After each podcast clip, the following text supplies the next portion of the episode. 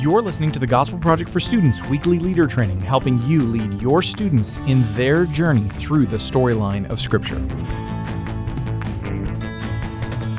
Hey, thanks for joining us for the weekly leader training for the Gospel Project for Students. I am Drew Dixon. I'm the team leader for student ongoing Bible studies at Lifeway. And today we're looking at Unit 29, Session 3 Trusting in the Gospel of Jesus.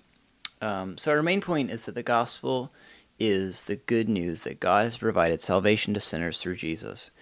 Um, so, uh, what's the session about? It offers us a series, series of snapshots from the book of Romans about why the gospel is good news and what God is doing in and through the gospel. The gospel just means good news, right? It just means, um, and typically it refers to good news about a king, a king who has conquered.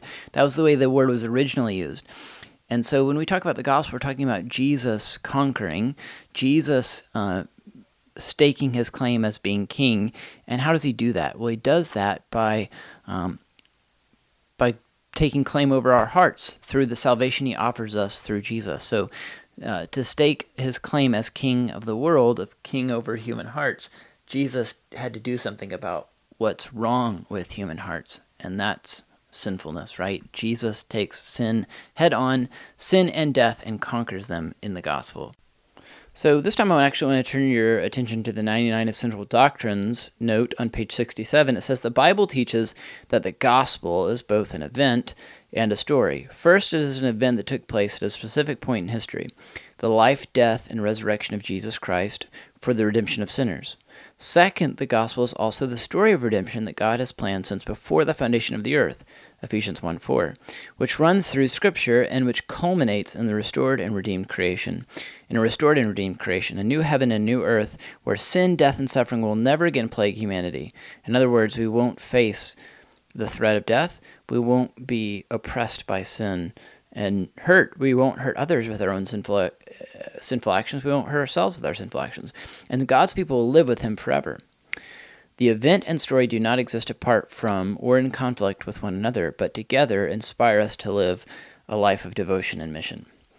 So that's what we're after in this session is to make sure students understand the gospel, to make sure they understand how they can be saved, and then to make sure that they understand that this gospel is meant to be proclaimed, it's meant to be lived out, it's meant to be embodied. Um, so the gospel is good news for many reasons, but it's good news that not only gives us eternal hope, but shapes how we live, directs our actions, directs our attitude, directs our purpose. So I'm going to draw your attention to a question on page 68, in the middle of page 68. It says, How would you explain our need for forgiveness to someone who is not a follower of Jesus? That's a great question to ask um, because that might just equip your students to step into their schools, into their soccer practices, into their um, you know weekly hangouts, their game nights with friends, whatever it is they're doing throughout the week. To step in those places, better prepared, better equipped to share about the hope they have in Christ with their friends. So um, I hope this week is really fruitful for you.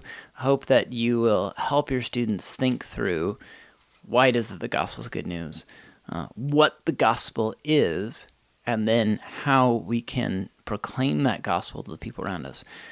And also, um, maybe this week would be a time where you begin to hold each other accountable and begin to encourage each other to um, share the gospel with the people around you, to um, you know look for opportunities to build friendships and relationships that will lead to gospel conversations.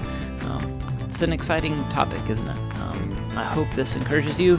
And uh, thanks again for listening to this week's leader training for the Gospel Project for Students. For more resources to help you guide your group through this session, visit gospelproject.com.